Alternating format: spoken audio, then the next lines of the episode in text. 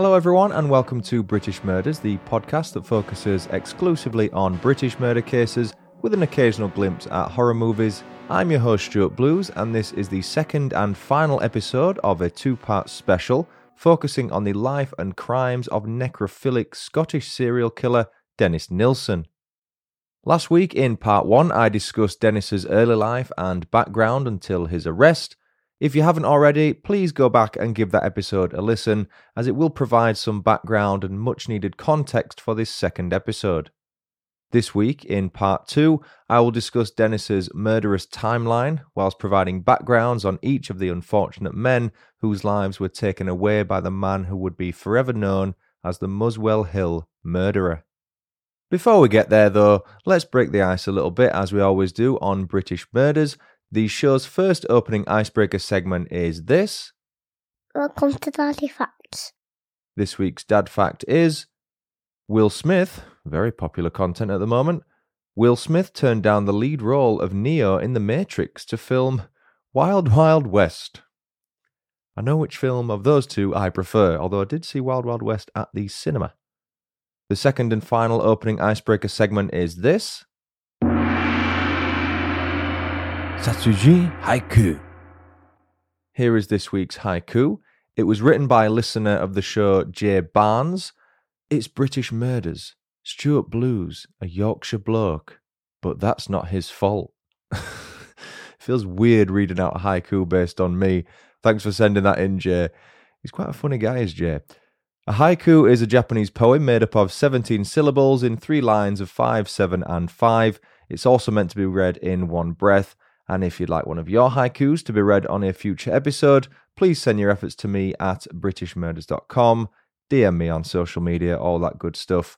And with the ice now well and truly broken, let's get down to business. As I mentioned last week, this high profile case was suggested by listener Kat Luth, and the themes discussed throughout this two part special are serial murder, necrophilia, and dismemberment. Continue listening as always at your discretion. Our timeline this week starts on December 29th, 1978. A young teenager named Stephen Dean Holmes had just attended a concert in Willesden, northwest London, and decided to stop off at a pub before he made his way home to Kilburn, also in northwest London.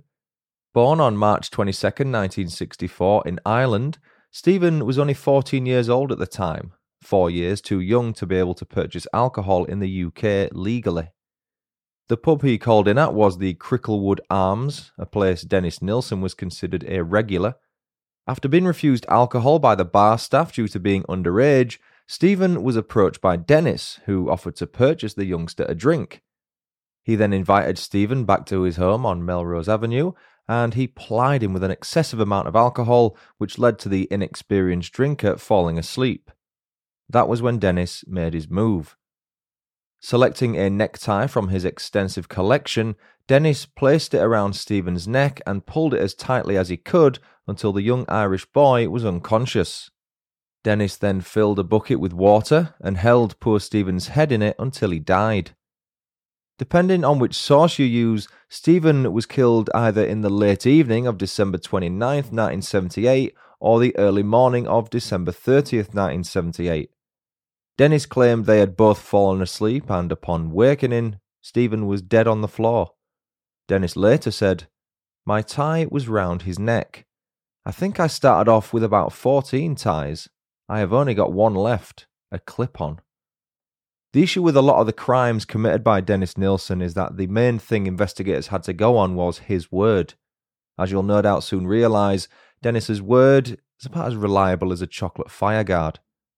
Dennis also allegedly slept next to Stephen's corpse for a while before burying it under the floorboards of 195 Melrose Avenue, where it would remain for the next seven and a half months. On August 11th, 1979, Dennis retrieved Stephen's body from beneath the floorboards and took it to the garden at the back of his flat. He then proceeded to burn the body on a crudely made bonfire. Stephen's family only found out that he was Dennis Nilsen's first murder victim in January 2006 after Dennis confessed to the police. That means that Stephen's family had been living their lives not knowing what happened to him for almost 30 years. Two months to the day after burning Stephen Holmes's body, Dennis picked his next target. Andrew Ho was a Hong Kong national who was in the UK as a student. He met Dennis on October 11, 1979, in the Salisbury pub located in the heart of central London. It wasn't long after the pair met that an invite was extended to Andrew to have sex back at Melrose Avenue. Once there, Dennis pounced on Andrew and attempted to strangle him. This time, though, his intended victim managed to escape and called the police. Dennis was spoken to by the police and even admitted what he had done. However, Andrew opted not to press charges and the incident was dropped. If only the police knew back then they could have arrested a murderer and prevented him from becoming one of the UK's most infamous serial killers. I'm sure that plays on a lot of people's minds to this day. Dennis would strike again two months later, on December 3rd, 1979, but sadly, this time his target didn't escape. Kenneth Ockenden was a 23 year old student from Burlington, East Canada, who was on vacation in England. He travelled all over the UK, seeing the sights and taking in the British culture. In the early afternoon of that fateful December day, Kenneth bumped into Dennis Nilsen in the Princess Louise pub, which is located in Holborn, central London. They chattered and drank for a short while before Dennis offered to be Kenneth's tour guide and show him the sights and sounds of the Big Smoke. To my non UK listeners, the Big Smoke is a nickname for London. It's due to the heavy levels of pollution back in the late 19th and early 20th centuries. Kenneth and Dennis left the pub around 3 pm to start the tour, and once finished, they went back to Melrose Avenue. They had some food and, of course, some drinks, but Dennis grew increasingly frustrated at Kenneth's attention being held by a record he was listening to rather than by him. Taking his guest by surprise, Dennis used the cord of the headphones Kenneth had on and wrapped it tightly around his neck. He'd now successfully killed his second victim, and it wasn't long before he placed Kenneth's body under the floorboards as he had Stephen Holmes's. Unlike most of the men Dennis Nilsen killed, Kenneth Ockenden was reported missing by his parents, Kenneth Sr. and Audrey. They offered a £1,000 reward for any information that would lead to them finding their son, and they even spent a month or so in the UK looking for him. Imagine walking the streets of a foreign country 3,000 plus miles away from home and asking the locals if they'd seen your child. I can't begin to imagine how heartbreaking and difficult that must have been. Kenneth was due to fly back to Canada on December 5th, 1979, two days after his life was taken. When he met Dennis Nilsen, he planned to only stop at the pub for a quick drink before heading to a relative's house in the South London town of Carshalton to collect some cash for his flight home. Police officers would later discover some of Kenneth's personal effects in his King's Cross hotel room. Dennis wouldn't strike again for six months, with his next attack coming in May 1980, the year in which Dennis Nilsen conducted most of his killings. Having said that, a lot of his victims remain unidentified, and it's thought that he made up at least three of his alleged victims. It was on May 17, 1980, that teenager Martin Duffy came into contact with Dennis Nilsen at Euston Railway Station in central London. Originally from Birkenhead, Merseyside, Martin was born in 1964, so he was only 16 when he met Dennis. In 1979, he started studying catering at college, but decided he wanted to leave home the following year. He had a habit of running away from home, but his parents had no idea he was living and sleeping rough at Euston Station. Dennis spotted Martin by chance as he made his way through the station after returning from a union conference in Southport, Merseyside. How bizarre is it that Dennis had just returned to London from the same county that Martin had run away from? He'd later explained that Martin was the youngest looking boy he had ever seen, and he quickly offered the vulnerable youngster accommodation for the night along with a hot meal. Once back at Melrose Avenue, Dennis made Martin some food, allowed him to use the washroom facilities, and showed him to his room for the night. When Martin had fallen asleep, Dennis strangled him in the bed before drowning him in the kitchen sink. Reports indicate Dennis would go on to bathe with Martin Duffy's corpse before finally placing it under the floorboards alongside Kenneth Ockenden's on May 19, 1980.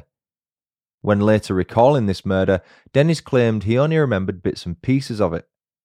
Shortly after killing Martin, Dennis moved the two bodies from beneath the floorboards and placed them inside suitcases and carrier bags. He dissected the two bodies using a set of engraved knives that catering student Martin had on him when he met Dennis. The suitcases and carrier bags were subsequently placed in a shed in the back garden, around which a bespoke wall was built using bricks and old magazines. The bodies of Kenneth Ockenden and Martin Duffy would remain in the locked shed throughout the summer of 1980.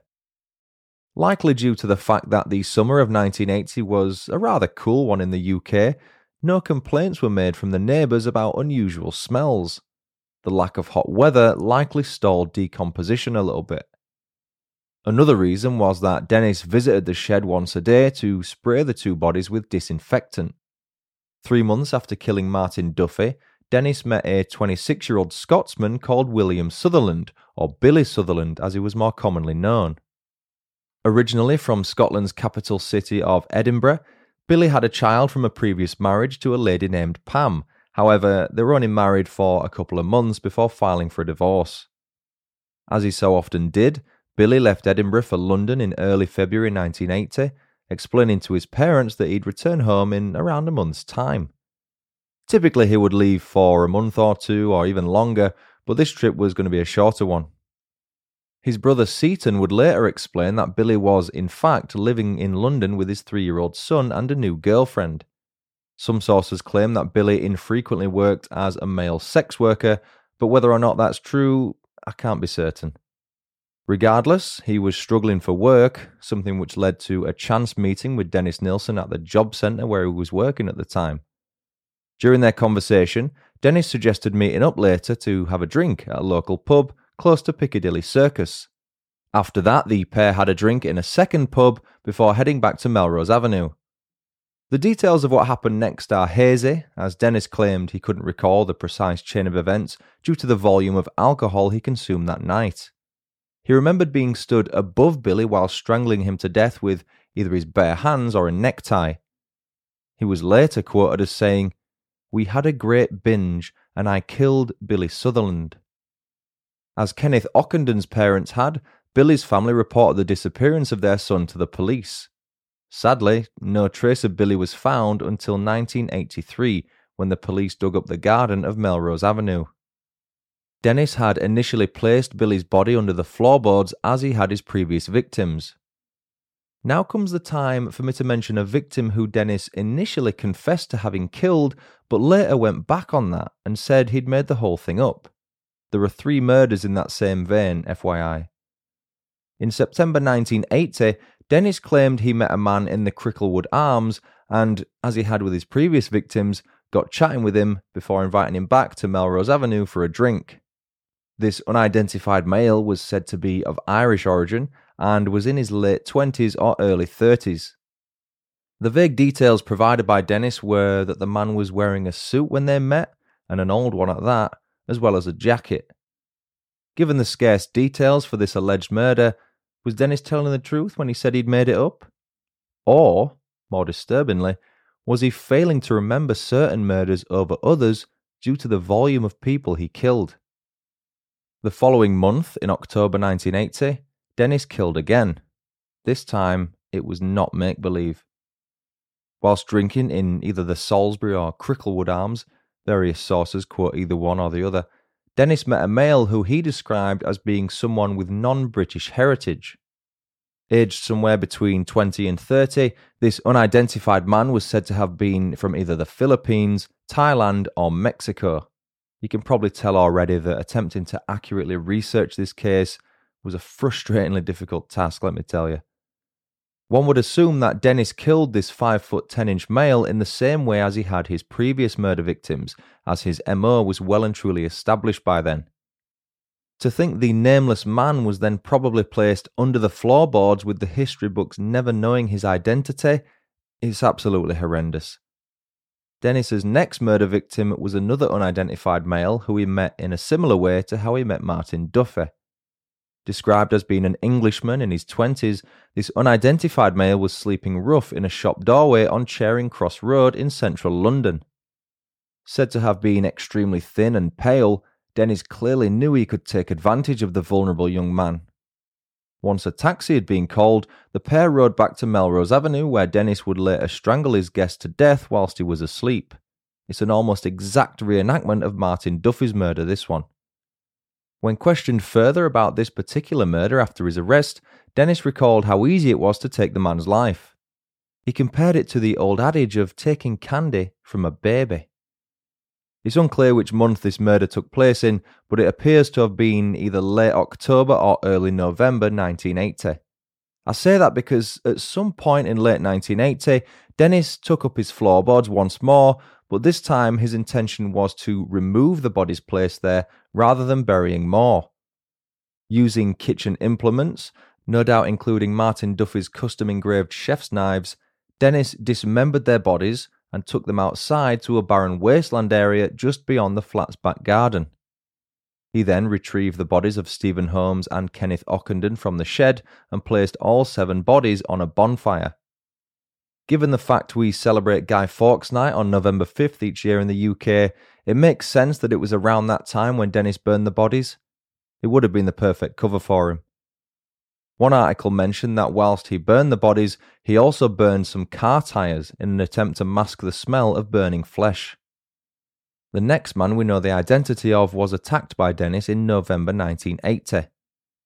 29 year old Douglas Stewart met Dennis Nilsen in the Golden Lion pub in London's Chinatown area, which is near Soho and Covent Garden. The pair got chatting and shared a few drinks at the pub before leaving together shortly before it closed. Once back at Melrose Avenue, the two men continued drinking into the early hours until Douglas eventually explained that he really should go home. He was offered a bed by Dennis, but he politely refused, opting instead to stay in the chair he was sat in. After passing out, Douglas would wake up to the shocking revelation that Dennis was on top of him, attempting to tie something around his neck. A brief struggle ensued, but Douglas managed to get Dennis off him before giving him a good thump in the face. He had to first untie his bound legs before making his escape, but luckily managed it before Dennis came to. As with Andrew Ho, the police were called and paid Dennis a visit, but no charges were pressed against him. Douglas would later say that the police lost interest when one of them heard the word homosexual. They immediately put the situation down as an alcohol fueled lovers' quarrel.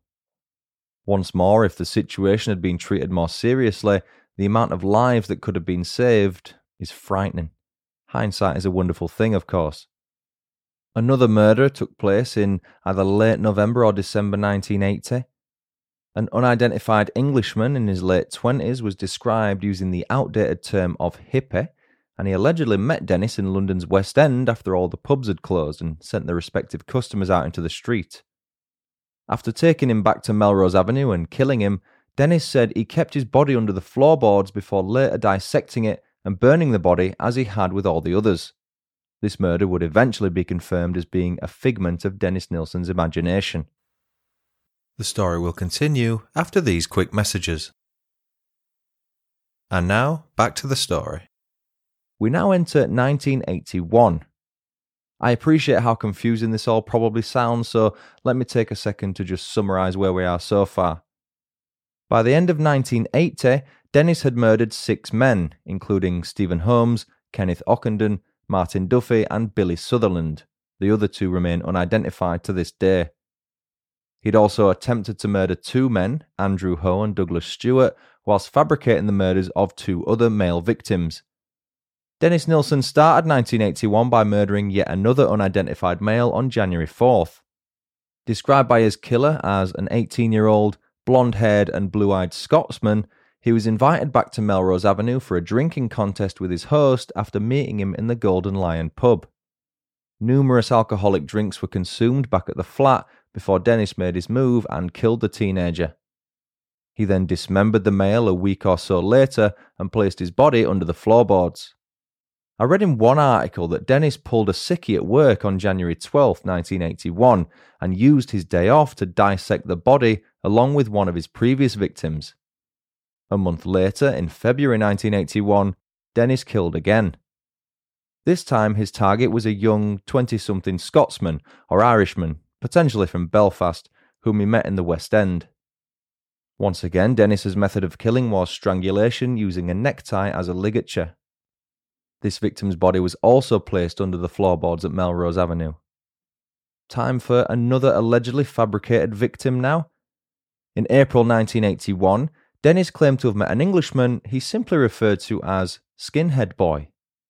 He'd met the 20 year old in Leicester Square, and the pair bonded over claiming how tough they both were. After extending a challenge to the man, likely that of a drinking contest, they headed back to Melrose Avenue, where Dennis killed him and placed his body under the floorboards. Another detailed lie from self proclaimed creative psychopath Dennis Nilsen. At some point, it was quoted as saying, End of the day, end of the drink, end of a person. Floorboards back, carpet replaced, and back to work at Denmark Street. I'm not sure which of the he killed he was referring to, however. The next victim, whose identity we know, was Malcolm Barlow, a 23 year old man with epilepsy who was prone to severe epileptic fits. Originally from Sheffield, Malcolm lived with his sister Doreen after the death of their mother. Struggling to cope as her brother's carer due to his behavioural issues, Malcolm's sister eventually was no longer able to cope and he moved down to London in 1981. The story goes that Dennis arrived home on September 17, 1981, and saw Malcolm slumped up against the wall of his flat. This was perhaps Dennis's manipulative way of attempting to appear as if he wasn't all bad, but he said he phoned for an ambulance after Malcolm told him he was struggling due to his epilepsy. The following day, Malcolm returned to the flat to thank Dennis for being a good Samaritan. Once inside Melrose Avenue, the two men shared a drink, but Malcolm fell unconscious whilst watching TV as a result of an epileptic fit. Frustrated at having what he described as a nuisance in his flat, Dennis proceeded to strangle Malcolm with his bare hands for two to three minutes before placing his body under the kitchen sink. The frequency and volume of Dennis's killings was such that there was no longer any room beneath the floorboards to hide Malcolm's body. As he had the previous year, Dennis had another large bonfire in autumn 1981, upon which were the remaining bodies that he'd hidden under the floorboards at Melrose Avenue. Malcolm Barlow was the last victim to be murdered at Melrose Avenue, as Dennis moved to Cranley Gardens shortly after the bonfire. He again attempted to mask the smell of burning flesh by placing car tyres on the bonfire. Now living at Cranley Gardens in Muswell Hill, Dennis continued his evil ways by firstly setting his sights on a 19 year old language student named Paul Nobbs. They met on November 23, 1981, Dennis's 36th birthday, at the Golden Lion pub. Paul was reportedly standing at the bar when Dennis approached him and bought him a drink. The usual pattern followed, with the two men soon heading back to Dennis's new flat at Cranley Gardens. Whilst there, Paul used Dennis's phone to call home and advised his mum that he'd be staying over at a friend's house that evening. The two were said to have had sex, though it's unclear exactly what happened in that regard. After a few more drinks, Paul went to bed and woke up the following morning with a sore throat.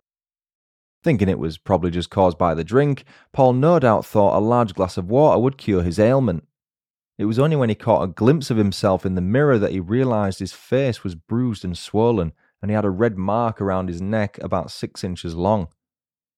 Somehow, Paul was allowed to leave the flat and had his neck checked out by a local doctor on the advice of his college tutor. The doctor shocked Paul when he explained that he displayed all the physical signs of having been strangled. Worried that nobody would believe him, he himself couldn't even remember it happening. Paul opted not to contact the police and told anyone who asked about his injuries that a mugger had attacked him. Paul would later come forward to explain what had happened after Dennis was arrested in February 1983. Regarding the attack on Paul, Dennis said, I had a tie around his neck and he was on the bed. I was panicky. I remembered trying to revive him because his heart was still beating, and I threw a glass of water over him. Another young man managed to escape from Dennis's clutches on New Year's Eve 1981 Toshimitsu Ozawa was a student from Japan whom Dennis had met presumably in a pub. Originally, Dennis had wanted his neighbours at Cranley Gardens to join him for the evening, but each of them rejected the offer as he appeared severely intoxicated. Once Toshimitsu and Dennis arrived back at the flat, they started drinking cans of lager and talking. All of a sudden, Dennis got up and left the room, returning a few moments later with a necktie outstretched between his hands. Toshimitsu would later say the following about the incident. He had a normal expression on his face, but he was looking at me. He didn't say anything to me. I wasn't unnerved by what he was doing, as I thought he was joking. He put the tie around my neck and started to pull the two ends together.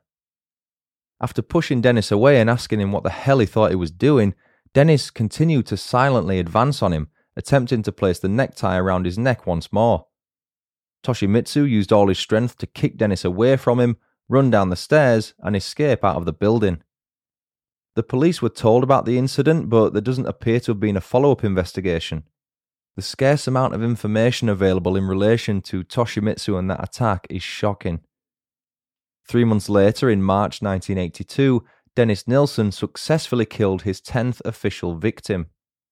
23 year old John Howlett was from High Wycombe in Buckinghamshire and met Dennis in a pub near Leicester Square. Nicknamed John the Guardsman by his killer, John was another of Dennis's victims who was strangled whilst he was sound asleep in his host's guest bed. Bursting into the room and startling his guest, Dennis shouted, It's about time you went, before placing either his hands or a necktie around his throat. As he had with some previous victims, Dennis proceeded to hold John's head underwater in the bath when he discovered the strangulation hadn't been successful. Once John had drowned, Dennis dissected the body into pieces so small that he could flush them down the toilet. Not having access to a large area of wasteland to start a bonfire, Dennis chose this method to dispose of the bodies of his victims. John's bones were thrown away with the rest of the household waste ready for the bin collection day. He said, I decided to dissect the body in the bath and flush the pieces of flesh and organs down the lavatory. This proved to be a slow process, so I decided to boil some of it, including the head. I put all the large bones out with the rubbish and other pieces into the tea chest. In May 1982, Dennis met 21 year old Carl Stotter at the Black Cat pub in Camden and invited him back to Cranley Gardens for some drinks. They drank for a while and went to sleep. Carl was openly gay, having come out to his parents at the age of 15, but as far as I'm aware, nothing sexual happened that night between the two men. Carl would later testify at Dennis's trial that he woke up that night to the sight of Dennis Nilsen strangling him. After passing out due to being unable to breathe, Dennis moved him to the bathroom, where he proceeded to shove his head underwater in the bath repeatedly. Carl battled as much as he could and occasionally managed to come up for air, but Dennis always quickly shoved his head back under the water. For reasons not known by anyone other than Dennis, he stopped attempting to drown Carl and let his unconscious body go. When he came to, Carl was told by Dennis that he'd almost choked himself to death after getting his neck caught in the strings of his sleeping bag. Carl didn't initially go to the police as he believed the whole thing was simply an incredibly vivid nightmare. He even got himself checked out with the doctor, who explained his injuries were consistent with being strangled by someone. Sadly, Carl Stotter was found dead in his home on January 1st, 2013. The official cause of death was a diabetic coma, and it was believed he had taken his own life. Carl was only 52 years old when he died, and without his brave testimony during Dennis Nilsen's trial, the premeditation factor of the murders may never have been believed by the jury. In September 1982, a chance meeting with a fellow Scotsman led to Dennis murdering his 11th confirmed victim. 27 year old Motherwell born Archibald Graham Allen bumped into Dennis Nilsen on Shaftesbury Avenue in London's West End while trying to hail a taxi.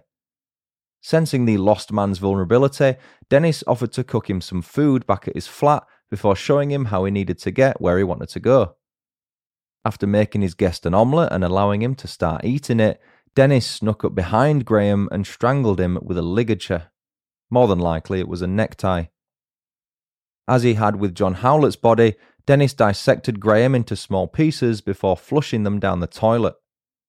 The bodies of John Howlett and Graham Allen are the ones that blocked the drains at Cranley Gardens and ultimately led to Dennis Nilsen's arrest. Graham's body could only be identified from dental records. He had a unique jawbone fracture that was identified when the bones were found in Dennis's waste pipe. Dennis explained that if he was in that frame of mind, there's not much that could stop him from killing someone. He said, If there was a bomb blast at the time, nothing would stop me. At the precise moment of the act, I believe I am right in doing the act. The final person killed by Dennis Nilsen was 20 year old Stephen Sinclair, who was originally from Perth in central Scotland. A troubled young man, Stephen was a frequent narcotic user, with heroin being his drug of choice. He also had a proclivity for self harming, so his vulnerability fit what Dennis was looking for perfectly. They met on Oxford Street in London's West End, and Dennis bought Stephen some street food. With that gesture getting the ball rolling, Dennis invited Stephen back to Cranley Gardens, and he duly accepted. The pair drank together, and Stephen even injected some heroin too. It's not clear if Dennis did, but based on what we know about him, I'd assume he didn't partake. Once he'd fallen asleep, Stephen was strangled to death by Dennis, who had fashioned a ligature out of a necktie and a piece of string. His justification for this murder was that Stephen was suffering in his daily life and he felt it was showing him mercy by ending it. Unlike John Howlett and Graham Allen, Dennis didn't flush pieces of Stephen's flesh down the toilet. Stephen's arms, upper torso, and head were hidden inside a tea chest, with his legs and lower torso hidden under Dennis's bath. That brings us fully in line with the timeline set out in part one of this two part special. To recap, during this episode, we have discussed the official murders of 12 men, three fabricated murders, and five attempted murders. Of the 12 men officially murdered by Dennis Nilsen, we only know the names of Stephen Holmes, Kenneth Ockenden, Martin Duffy, Billy Sutherland, Malcolm Barlow, John Howlett, Graham Allen, and Stephen Sinclair. The other four men remain unidentified to this day. Despite knowing the identities of eight of the 12 murder victims, when Dennis went to trial at the Old Bailey on October 24, 1983, he was only charged with six counts of murder and two counts of attempted murder. Remember, he had, in reality, attempted to murder at least five people Andrew Ho, Douglas Stewart, Paul Nobbs, Toshimitsu Ozawa, and Carl Stotter. And remember as well, it wasn't until 2006 that Stephen Holmes's body was identified and his family was made aware, so he couldn't have been convicted of that back in 1983. Dennis, perhaps unsurprisingly, pleaded not guilty to all charges placed against him, opting instead to plead guilty to manslaughter due to diminished responsibility. Surviving victims Paul Nobbs, Douglas Stewart, and Carl Stotter all testified at the trial, which led to the jury returning with a verdict of guilty on all counts on November 4, 1983. Dennis Nilsen was handed a life sentence with a minimum term to serve of 25 years before being eligible to apply for parole. He spent the rest of his life in the UK prison system until his death on May 12, 2018, at HMP Full Sutton in East Yorkshire. Two days earlier, he'd been rushed to York Hospital for surgery to repair a ruptured abdominal aortic aneurysm. Post surgery complications involving a blood clot ultimately led to his death. Dennis Nilsen's official cause of death was pulmonary embolism and retroperitoneal hemorrhage. For years before his death, Dennis Nilsen had several legal battles with the Home Office relating to the possibility of publishing his autobiography. It remained unpublished until January 2021, when Dennis's old pen pal Mark Austin pieced together an edited version of the book from 6,000 pages of typewritten notes he'd made whilst in prison. The book is titled History of a Drowning Boy, apparently referencing his own near fatal drowning in 1954. However, I believe that was just a cover story. Based on what we know about the murders, I think there's a far more sinister and cruel meaning behind the book's title. Between September 14th and 16th, 2020, the UK TV network ITV released a three part drama miniseries based on the life and crimes of Dennis Nilsen. Titled Des, David Tennant was cast in the titular role, and each episode had an audience of between 10 and 11 million viewers. That's roughly 15% of the UK's entire population for each of those three episodes. And that concludes the story of the Muswell Hill murderer Dennis Nilsen. Thanks again to Kat Luth for suggesting this case. I've got one new review to read out this week. Thank you, Martha Reevely, for leaving a five star rating and review on BritishMurders.com. Titled Wonderful, Martha's review reads Excellent show, love your perspective. You show great compassion for the victims, the cases are interesting, and I enjoy the bite sized episodes. As my mother was born in Highley, Shropshire, may I suggest the case of the kidnapping and murder of Lesley Whittle? You're lovely, Stuart. I've added that case list to my episode list, Martha. Thank you for the suggestion, and thank you again for the review. Suppose you'd like to leave a review of the show and have it read on a future episode, you can do so on iTunes, Facebook, Podchaser, or at BritishMurders.com. You can also leave star ratings on Spotify and voicemail messages at BritishMurders.com. If you'd like to support the show on Patreon or donate on a one off basis via Buy Me a Coffee, you can find the links for each on my website.